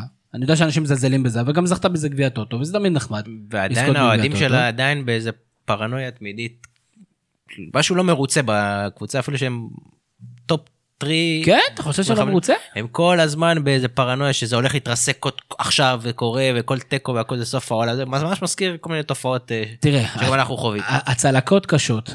כי גם היו, כי היו לבית"ר ירושלים עונות טובות בשנים האחרונות. היה את התקופה עם אה, משרון מימר, והיה תקופה עם בן. זקן, תחת טביב, ואז אה, פתאום הם הגיעו לסוף השנה ולא נשאר להם כלום ביד, ועוד זה, אני לא חושב שזה, שמשה, שזה משה חוגג way לעשות את זה, אבל בית"ר ירושלים מצאת עצמה היום כקבוצה טובה יותר מהפועל באר שבע, שכאילו בתחילת השנה אני לא יודע אם היינו חושבים שזה, שזו הסיטואציה. לא בטוח שלא. הם, הם, תשמע, הם, כל ההכרזות ובושה חוגג והשיווק ובניון ואוחנה. אבל ו... בגלל שאנחנו מכירים את ההכרזות, אנחנו מכירים את הטריקים השיווקיים האלה, עדיין אם אתה מסתכל על ההרכב של בית"ר ירושלים, זאת אומרת, שוב, גם כן, כרגע השלם יותר גבוה מאשר סך על הקו. אחרי פציעה של אוחנה גם. אז אז מהבחינה הזאת, אבל אני חושב שאתה יודע מה, זה, זה סוג של כרגע צדק פואטי, שבית"ר ירושלים עושים דברים נכון. גם אם מבחינת הסגל, הסגל הזה לא מושלם, גם אם יש שם עוד חריקות, גם כן אם עוד יריבו בעתיד עם חוגג. וגם כי- מבחינת בניון, כאילו, לא קל לי להגיד את זה, אבל כל הכבוד לו, כאילו, תשמע, עונה ראשונה בתפקיד, מייצר שקט, יחסית, אה, אין רעש של חוגג על ה... אנחנו גם לא שומעים את יוסי בניון. וזה טוב מאוד. גם לא הייתי נותן לו את כל הקרדיט, כאילו... אני- לא את כל הקרדיט, אבל לא- כמו שידענו לא לתת לו קרדיט או לפקפק בו שהולך, מותר להגיד, תשמע, אי אפשר- אי אפשר רק להגיד שלא הולך, אתה יודע. תשמע, יש לנו זיכרון קצר, כן? זאת אומרת, יכול להיות שבשבת כבר, אה, מתי שביתר משחקת, היא תפסיד, זה יכול לקרות, זאת אומרת, הנה, נת- נתניה היו טובים חמישה משחקים, פתאום הפסידו לנס ציונה, בליגה הזאת הדברים האלה קורים. טופ 4 זה הצלחה מדהימה כן, מבחינתם. תהיה הצלחה. אני חושב שמה שחשוב לזכור, זה שביתר נמצאת במגמה חיובית, אוקיי? אבל אני לא מדבר עכשיו מבחינת זה שהם ניצחו כמה משחקים, אלא מבחינת התשתית הגדולה, מועדון. במקרו, אוקיי? יש להם פה את אלי אוחנה, שכבר כמה שנים במועדון, הוא מכיר את הקהל, הוא מבין את הקהל, הוא, אני בטוח שהוא מתווה איזשהו אה, וייב אה, אה, לאיך שהקבוצה משחקת ולהתנהלות. אוקיי? יש עכשיו בעלים שנראה רציני, אה, נעזוב רגע בצד את המפקפקים על כמה זמן הוא הולך להישאר, לצורך העניין משה חוגג הולך להישאר עוד 5-10 שנים, בסדר? אז נראה שיש איזשהו עתיד.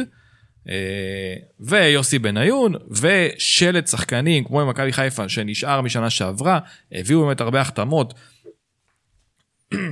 אבל אה, יש, יש ראייה קדימה, וה- וה- והקבוצה משחקת כמו שהאוהדים רוצים. זאת אומרת, משחקים התקפי, אה, זה כבר לא עכשיו כל משחק אה, 3-3, 4-3, כמו שהיו בתקופות עם טביב וזה. למרות שהיה עכשיו 4-3, כן. אשדוד, לא? זה היה באר שבע. זה היה בגביע וזה היה באר שבע. כן. זה, הוא אוהד באר שבע בביתר שהפך לאוהד באר שבע, אז הוא לא זוכר. לא אוהד אף אחד. כן, אה, בסדר. בקיצור, אז אה, לא, הם דווקא שני משחקים לדעתי כבר לא ספגו שער, אה, שני משחקים אחרונים. לא, אני באמת. לא מדבר על המיקרו, אני מדבר על המקרו, ואני חושב שבסך הכל אוהדי בית"ר יכולים להיות מרוצים, ואם אני צריך להמר, אני חושב שלצורך העניין בחמש שנים הקרובות אה, של העשור הבא, בית"ר תיקח אליפות. אה. יכול להיות שזה גם יקרה עוד שנה, עוד שנתיים, אה, אבל אם חוגג אה, יישאר, אני חושב שבית"ר תהיה בצמרת, תהיה אלופה. אני, אני רוצה לצב את תשומת לבכם, אתה יודע, אנחנו מדברים, אנחנו מדברים פה הרבה פעמים בפודקאסט על ארבע קבוצות מרכזיות, ויש לנו סוג של ליגה של ארבע קבוצות. כמה זה ליגה של ארבע קבוצות? זה לא. אני, רוצה להכין אתכם, אה, פשוט לה- להוכיח את זה בצורה מתמטית, בסדר? אה, ליגה איטלקית, אה, ברק, אתה יודע מי הקבוצה הראשונה, שבאיזה מקום נמצאת הקבוצה הראשונה עם הפרש שערים שלילי? לא, זה... לא, מתוך, שמ... מתוך 20 קבוצות. שלילי? כן. אמצע. תשע. לא, מקום נכון, בדיוק מקום תשיעי. בולוניה, יש לה מינוס שתיים, מינוס שניים בשערים, כל השאר מעליה, קבוצות עם מאזן חיובי של שערים. נעבור לגרמניה? בגרמניה כמה הפרש שערים מהזה, אנחנו יש לנו 18 קבוצות, מי הקבוצה הראשונה עם הפרש שערים שלילי? מאיזה מקום? הרוב זה יהיה אמצע, זה- השכל הישר. נכון, 10, פורטונה, שכנראה לא כל כך היה להם פור פורצ'ן השנה, ומינוס 16, מינוס 16 שערים, במקום ואצלנו? העשירי ומעליהם. רגע, בוא נעבור לפרמייר ליג, ליגה סגורה. דרך אגב, בזמן שאנחנו מקליטים, ליברפול נותנת 4-0 ללסטר, מהמקום השני. כן. כאילו, ליגה סגורה לחלוטין, אם נכנסתי את ליברפול זה אז מגיע להם. כאילו, עם כל אהבתי הגדולה. מקום תשיעי, קריסטל פלאס, בסדר? עם מינוס 4. בליגה שלנו, יש מכבי. תל אביב, מכבי חיפה, ביתר ירושלים ובאר שבע, וזהו. הפועל חיפה, מקום חמישי, מינוס שלוש. מכבי נתניה, מינוס אחד, הפועל חדרה, מינוס שתיים, בני יהודה, מינוס חמש, מינוס ארבע, מינוס ארבע, מינוס שש, מינוס שלוש עשרה, מינוס שלוש עשרה, מינוס אחת עשרה. הליגה פה, אבל אסור להגיד שהליגה חלשה. נכון. אני חושב שהליגה יותר, אני- אז אני. אגיד, הליגה השנה יותר חלשה משנה שעברה, בעיניי. לפחות אז בזמנו היה קבוצה אחת, ואז היה ליגה. פה יש באמת המון המון קבוצות, אמרת שמכבי... אני חושב שזה בדיוק הפוך. כן? אתה חושב שזה? שוב, מה זה ליגה חלשה? ליגה חלשה מבחינתי זה שאין תחרות, שאין מתח, שלא מעניין לראות. אוקיי, אז- שזה אז- השנה אז- שעברה, אז- שרק אוהדי מכבי תל אביב הסתכלו וספרו שיא. אז העניין, אז עניין של הגדרות, כי גם אתה וגם אני, ואני לא יודע אם זה שיח, אבל אני כן רוצה לציין את זה, קשה, לפעמים עד בלתי אפשרי, לראות משחקים בליגה. בסדר, אבל עכשיו, אם אתה מעורב רגשית, וכל אחד מאיתנו מעורב רגשית. אז, אז יש לו למה לחכות לשבוע הבא, הוא, יש לו מה לראות, אני מתווכח עם גל, גל מתווכח עם עם אוהד בית"ר, יש, יש פה איזה, יש, אפילו למראית עין יש תחרות, זאת אומרת, וזה לא הליגה- למראית אז עין. אתה אומר- יש אז אתה אומר- עניין לרמה אבל. לא, זה אז אתה אומר, שונים. בדיוק, אז אתה אומר, הליגה טובה יותר, כי הקבוצות יש למעלה, תחרות. ואמרנו כי הקבוצות למעלה הן קבוצות גדולות. נכון. כי הרי יכלה להיות פה במקום מכבי חיפה הפועל חדרה, חד משמעית, דיברנו. על זה בתחילת שנה, חשוב שהגדולות, ואני מפמפם את זה, ש- וזה כמעט אף פעם לא קורה. חשוב שהגדולות יהיו טובות וזה זה קריטי לליגה הלוואי גם שיצטרפו הפועל תל אביב כמה שאף אחד לא אוהב את הפועל תל אביב סליחה אוהדי הפועל תל אביב אבל אה, לא זה עושה טוב לליגה להגיד לך אני שמבחינת אני רמה חייב להגיד שאני אני אוהד מכבי תל אביב שלא רוצה שהפועל תל אביב תרד ליגה. כי אני באמת חרד לליגת העל. אז מבח- מבחינת רמה יש פה מיליון דברים שאפשר לנתח אותם עד מחרתיים איך לשפר את הרמה אנחנו לא נפתור את זה פה אבל לפחות עניין. יש השנה וזה עניין הרבה, הרבה יותר עניין יש. שנה שעברה עניין יש שנה בצ- שעברה אני יודע שאתם לא אוהבים את זה אבל קודם כל הייתה איזה קנייה מביכה של כל הקבוצות משלב מאוד מוקדם של, ה... של העונה כלפי מכבי תל אביב הרמת ידיים כולל כולם כולם כולם כולל כולם שקורית גם אגב השנה אה, והש... והשנה אגב אום אל פחם עשו את זה מדהים הראו לכולם אני מקווה שזה מסר לכולם שאם הם רוצים אפשר, לנ- מכבי תל אביב פגיעה, גם הגול הזה שלא חטפו זה היה איזה מפלצת שהתנפחה ונהיה פסיכולוגי וקבוצות כבר כאילו... אבל הנה אבל עבר שבוע ומכבי תשחק נגד בני יהודה ולא בעטו לה פעם בסדר, החדשה. בני יהודה בהגדרה היא לא בועטת לשער לאף אחד. לא, אבל שנה שעברה בית"ר- בני יהודה בעטה הכי הרבה, מקום שני ב- בליגה לבעיטות לשער, אבל אני... אני מאוד מקווה שמסר אום אל פחם, וזה בהקשר לעניין וכאלה, מסר אום אל פחם עבר זה קריטי להמשך של העונה, שלא רק מכבי חיפה יכולה לנצח את מכבי תל אביב, יש פה, ו- ומכבי תל אביב מוכיחה את זה. קודם כל גם מכבי חיפה צריכה להוכיח שהיא זהו, מסוגלת זה- לנצח זה לא מכבי רק תל אביב. לא רק, אני לא אומר זה- שאנחנו יכולים, כן. זה לא רק מכבי, זה לא המשך העונה, זה- זה- זה עתיד הליגה הזאת. זאת אומרת, אה, לבוא לשחק כדורגל. עכשיו, כן, קורה לפעמים שבאה חדרה מול אה, מכבי תל אביב עושה 0-0. אה, מול מכבי חיפה אפשר גם אבל לעשות זה את זה נהיה 0-0. סטנדרט. זה, זה קורה, אוקיי? זאת אומרת, בעונות הרעות בנתניה, כי יש לי את הזיכרון שלי, שיושב בנתניה נגד מכבי פתח תקווה ורואה את אה, דני עמוס מעביר אה, 40 דקות, אז כן, היו, היו, היו משחקים מזעזעים כאלה וזה הצליח לקבוצות, אבל זה לא תמיד מצליח לקבוצות. ומה שאום אל פחם הראו זה שהרי מה, מה היה קורה, סליחה אני אחזור צעד אחורה, קבוצות היו עושות את הבונקר הזה נגד הגדולות, ברגע שהיו חוטפות את ה-1-0 נגמר הסיפור, כאילו הם היו טוב לכולם. היו מתחילות לשחק קצת, אבל עדיין בקטנה. מכבי כבר הייתה מרגישה יותר בנוח, או קבוצה גדולה אחרת, ונותנת לה את השניים שלושה האחרים.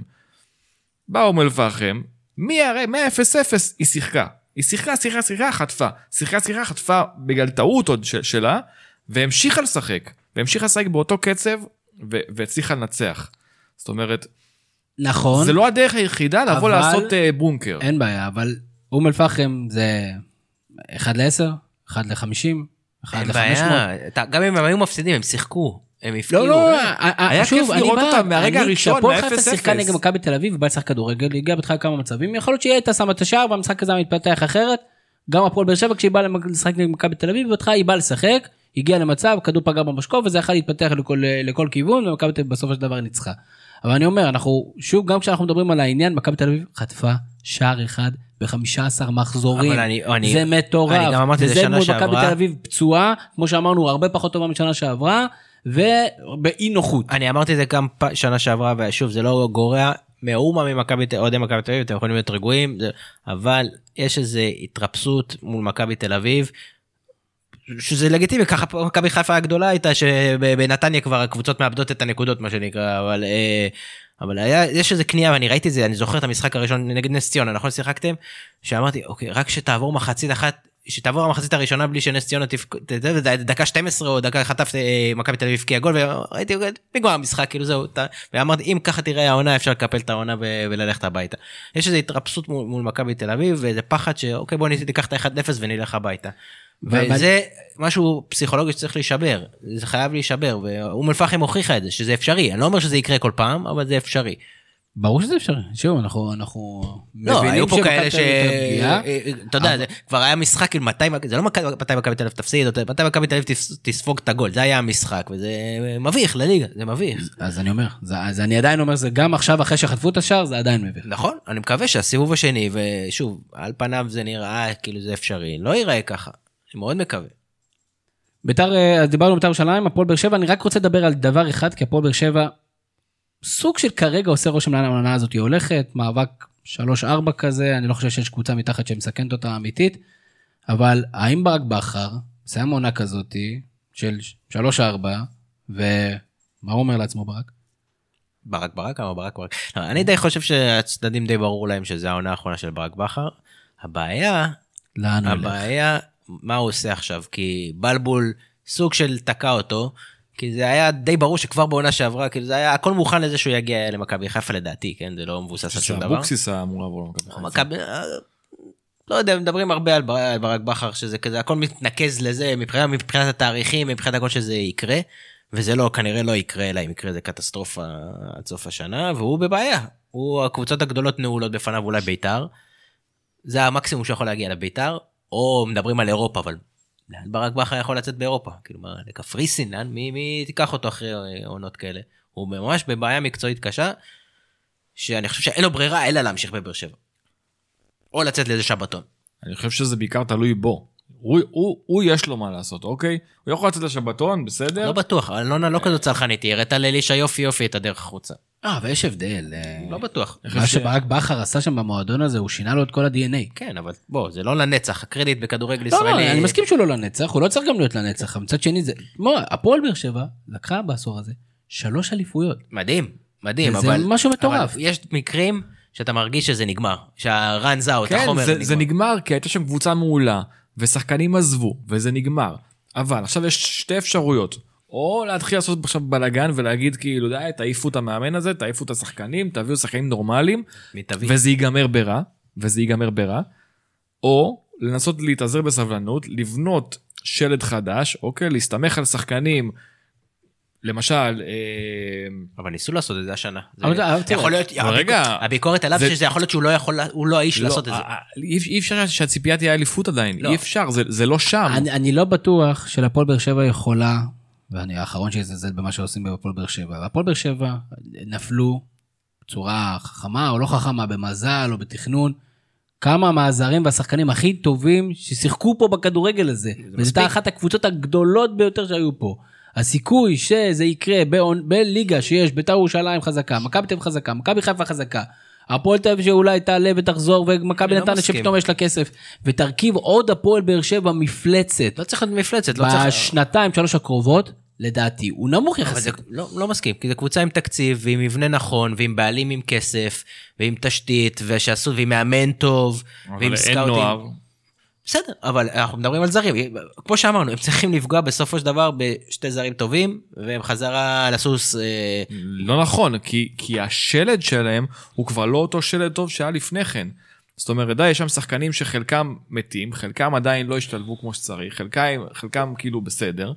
יכול להיות שאם עכשיו במשך שנתיים יישארו שם שחקנים כמו אה, סבג, אה, קלטינס, אה, אורן ביטון, כל מיני שחקנים כאלה ש, שיהפכו לשלד ואליהם תוכל לצרף שחקנים טובים, אז יהיה טוב. אבל סתם, לצורך העניין, בן ביטון, כבר לא אותו בן ביטון לפני ש- לפני ארבע שנים. הביקורת גם על ברק בכר, או... לא ביקורת, אבל ההסתכלות המוזרה מהצד שחלק מהשחקנים הטובים שכן יש לו, הוא גם לא מנצל אותם. יש לו שחקן מפלצת לפי דעתי, כמו בן סער, או חנן ממן. או חנן ממן, בדיוק, שחקנים שכאילו, גם איתם הוא הולך ראש בראש, וזה מוזר. כאילו, זה לא שאתה במצב שאתה יכול לעשות את זה כרגע. כאילו, פעם יש שם איזה חיכוכים ומשחקים. שוב, אני לא מספיק בקיא בפרטים, אבל כל- כלפי חוץ זה נראה כאילו, הוא לא ממקסם את הסגל שלו, ושמע, אלונה בסוף יעבו, היא...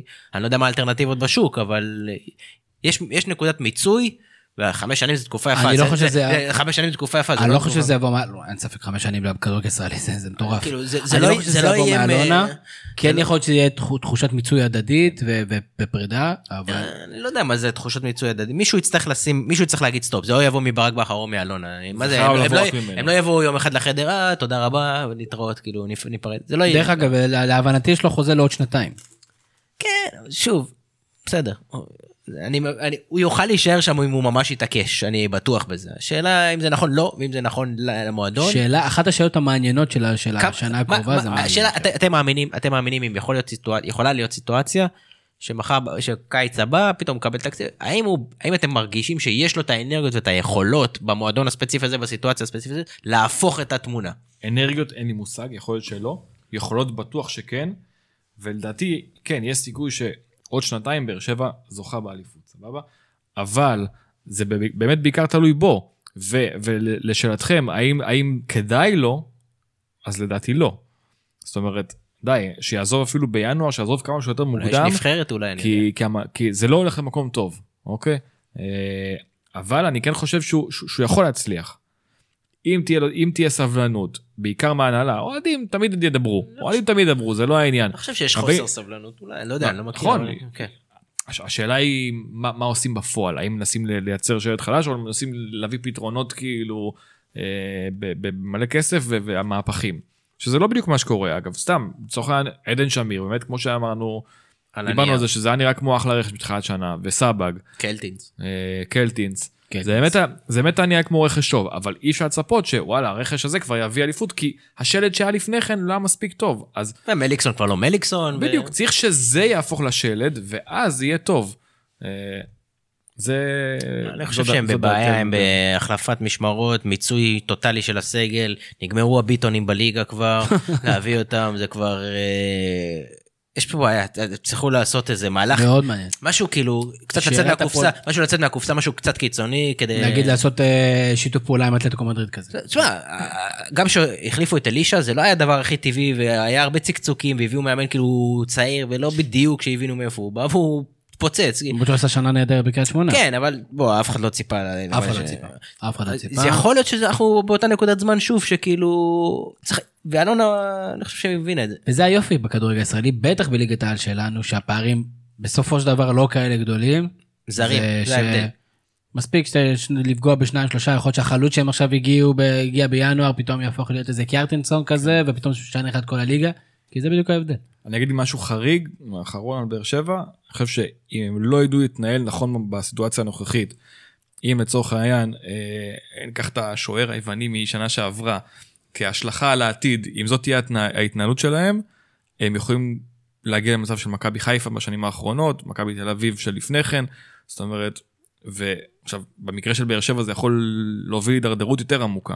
כי אין להם את הבסיס החזק שיש למכבי תל אביב, מכבי חיפה, בסיס אוהדים, אה, כן, תקציב, בעלים שתמיד יבוא וישים שוב, כסף. לא בטוח, כי דעתי הבעלים כן שם ללונגרן. וגם יש מועדון שאפשר... יש, אה, יש את האיצטדיון שהוא כן בכל זאת יביא זה, יש בסיס קהל, זאת אומרת, הם כן עשו את זה כברת דרך שאני לא חושב שהם יחזרו להיות קבוצה שנלחמת של הפועל באר שבע לא לא, תרד, אבל מכבי חיפה. אבל אבל יותר מכבי נתניה. אגב, השוער היווני. אני מצטער שאני חוזר אחורה, השוער היווני זה... אפשר להגביל את זה למקרה של השוער היווני של מכבי תל אביב, וההתנהלות הפוכה לחלוטין. נכון. והיה הרבה ביקורת על אוהדי, אה, על אה, באר שבע, על איך שהם התנהלו עם השוער היווני, אבל בסופו של דבר, תראה, מכבי תל אביב באותה סיטואציה, ולדעתי השוער היווני גם של מכבי תל אביב, סוג של סיים את העונה, אפשר להגיד, נכון? הוא לא- הוא לא ישחק יותר, נכון? אנחנו לא יכולים- יודע, אין לי מושג. קודם כל יכול להיות שטננבאום מחר נפצע. סתם, לצורך העניין.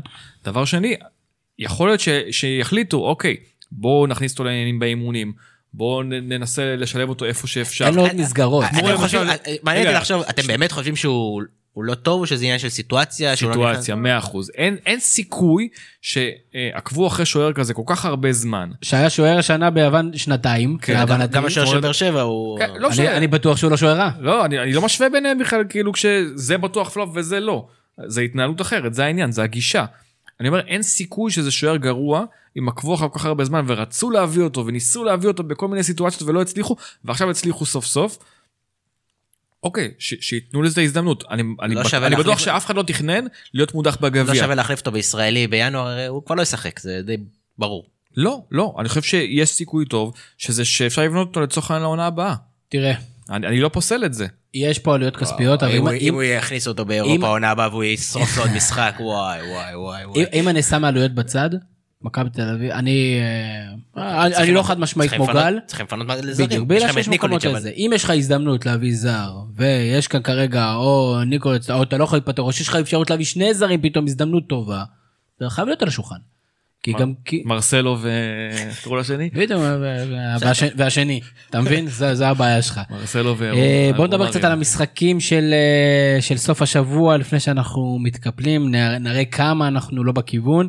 אה, מכבי תל אביב מערכת הפועל את הפועל כפר סבא בעוד כזה יום שבת בלי תופים בשעה שלוש.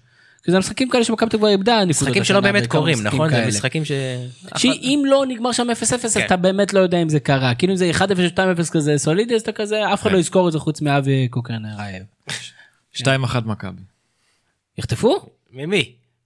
שתיים אחת למכבי, מה זאת כן, אומרת? אבל מי- יחטפו שער. אה, אתה- כן, יחטפו. השיח הזה הוא נוראי, שמדברים אם הם יקבלו גול או לא, זה פשוט מעצבן אותי. זה- לא, אני לא בשיח הזה אגב. הספירת, אני מבין את זה, אבל זה לא, זה אני- מעצבן אני- אותי אני ברמת... לא סופר, אני ש- אני שואל, אבל כן, גם נס ציונה כבשו. עכשיו אתם סופרים משחקים שלא הפסדתם בחוץ, לא מה, יש איזה סטטיסטיקה שאתם סופרים. מכבי תל קבוצת חוץ טובה. אני סופר מספר. נקודות ממכבי זה. חיפה, זה הכל. יפה, יפה אמרת. אה, 2-0 מכבי תל אביב. כ- שלוש, אם יונתן כהן משחק, שלוש אפס. עירוני קריית שמונה, מערכת מכבי חיפה במגרש אה, עם ניקוז אה, שנוי במחלוקת בשעה חמש וחצי בשבת. אני השנה שיניתי גישה, אני לא, מה שנקרא מגדר את עצמי, אני באמת יש לי קצת יותר ביטחון השנה, אני גם מול בדרבי וזה. רק המגרש מפחיד אותי, אם יהיה מגרש ראוי אנחנו מנצחים את זה. 1-0 קריית שמונה. חלוץ הטוויטרי יפקיע לנו, נגדנו. אחת אחת. הפועל רעננה, הפועל חדרה. כנראה לעיני אצטדיון. אגב זה יהיה מאוד. מאכזב אם זה יקרה לא בגלל זה, בגלל שזה יורד. האייפ כאילו מהמשחק. אבל אף אחד לא אמר שמכבי תל אביב נצח כפר סבא, זה כבר קרה השנה. די נו. מה, מכבי תל אביב עשתה תיקו עם נס ציונה ואתם עשיתם 0-0 מרעננה, זה קרה. הפועל רעננה, הפועל חדרה. אה, שוב, כנראה לעיני קהל מלא. 3-0 רעננה. מה? מתי מתי זה קורה שהם מפקיעים שלוש? תשמע, באמת יסל- יסלחו לי זה, ואני באמת מחזיק אצבעות לניסו, איזה משחקים רעים. אפס אתה אומר נכון? וואו. אתה תמיד אומר כל אפס כך אפס. אפס אפס. כן. אחד אחד. אה, הפועל באר שבע אשדוד. זה נראה, זה דווקא משחק שאני ארצה לראות. יום שבת, עשרה לשמונה, טרנר, אשדוד לא קבוצה פראיירית בכלל. כל כך ברור שזה יהיה 0-0 עכשיו, כן, אחרי אה? 4-3 לא, לא, לא, הזה. אין מצב, לא, לא רואה את זה. אני, אני אומר, בואכה אה, 4-4. אני אומר שלוש שתיים הפועל באר שבע. משחק טוב. משחק עם שערים. משחק בלילה, אין לפועל באר שבע הגנה. ולאשדוד יש יכולת התקפית אה, מעניינת. טרנר. זה בכל זאת יתרון לבאר שבע. אשדוד. אגב דוגמה לקבוצה שבאה לשחק כבר בשנה שעברה. כדורגל, שבא לשחק כדורגל והם על הכיפאק, שיחקו נגד מכבי חיפה, כובשים שערים, יפה, זה זה מדהים הדבר הזה שכובשים שערים בליגה. 0-0.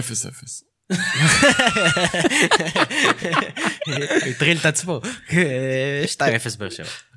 מכבי נתניה בני יהודה, מפגש הלא ברורות ביום ראשון שעה שבע בערב. מה איך שאנחנו דיברנו על מכבי נתניה ביולי. זה מדהים. דיברנו על מקום שלישי צפונה. אבל, אבל, אבל לא היינו בטוחים שזה יתחבר. היה לנו את החששות שלנו. אני רק אלמוג כהן. כל היתר, אה, לא יודע, משהו... דרך אגב, לא ישחק במשחק הזה, קיבל אדום במשחק הקודם. כן. נתניה בני יהודה, 1-0 בני יהודה. אני גם חושב. 2-0 לנתניה בשביל דניאל יצחקי. יאללה.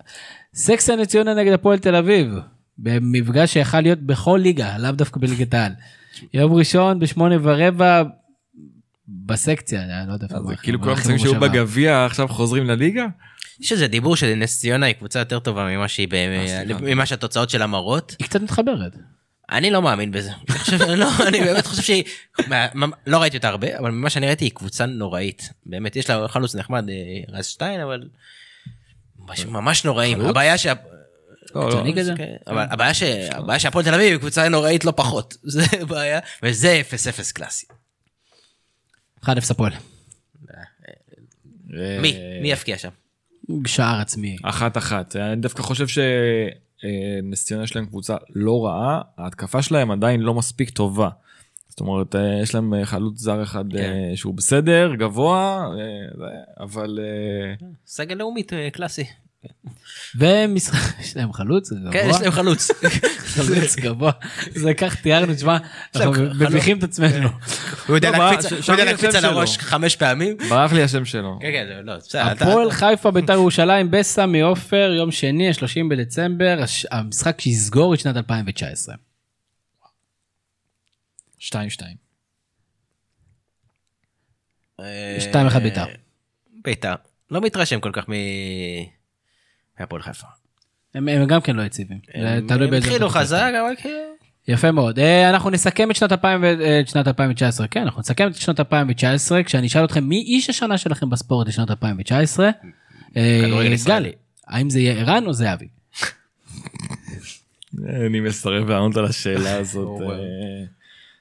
סיכומי עשור, סיכומי שנה. דרך אגב, פרויקט סיכום העשור באתר, טורים נהדרים פשוט, אתם חייבים להיכנס. זה מעניין.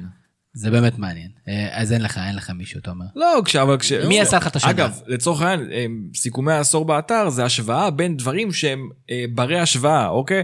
עכשיו להשוות בין אורן סמאג' לערן זהבי. כדורגל ישראלי, תעשה- כל מיני... לא, כדור- לא, לא, לא, כדורגל ישראלי שלנו, פה בארץ, נו, כן. מי- השחקן של השנה? אורן סמאץ'. השחקן של 2019 בליגת העל, דור מיכה.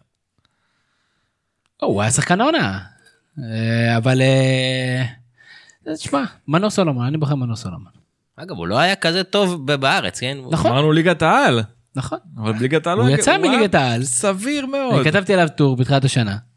כן. ואז, ותראה לאן הוא הגיע. זה- זה הסיפור. חייב לך את הקריירה. בעצם. קיצור, אין לנו איש. למה אין אין לנו דור משהו. מיכה? קיבלת עליי. יאללה, סגור. אה. גל- גל ארנרייך, מה נאחל לך לקראת שנת- שנת ה-2020? אליפות.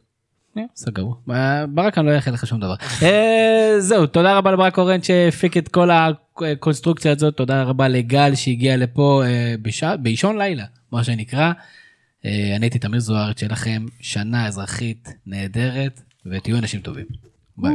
יש לי פודקאסט, מה זה פודקאסט? זה כמו חדשות. יש לי פודקאסט, מה זה פודקאסט? זה כמו חדשות.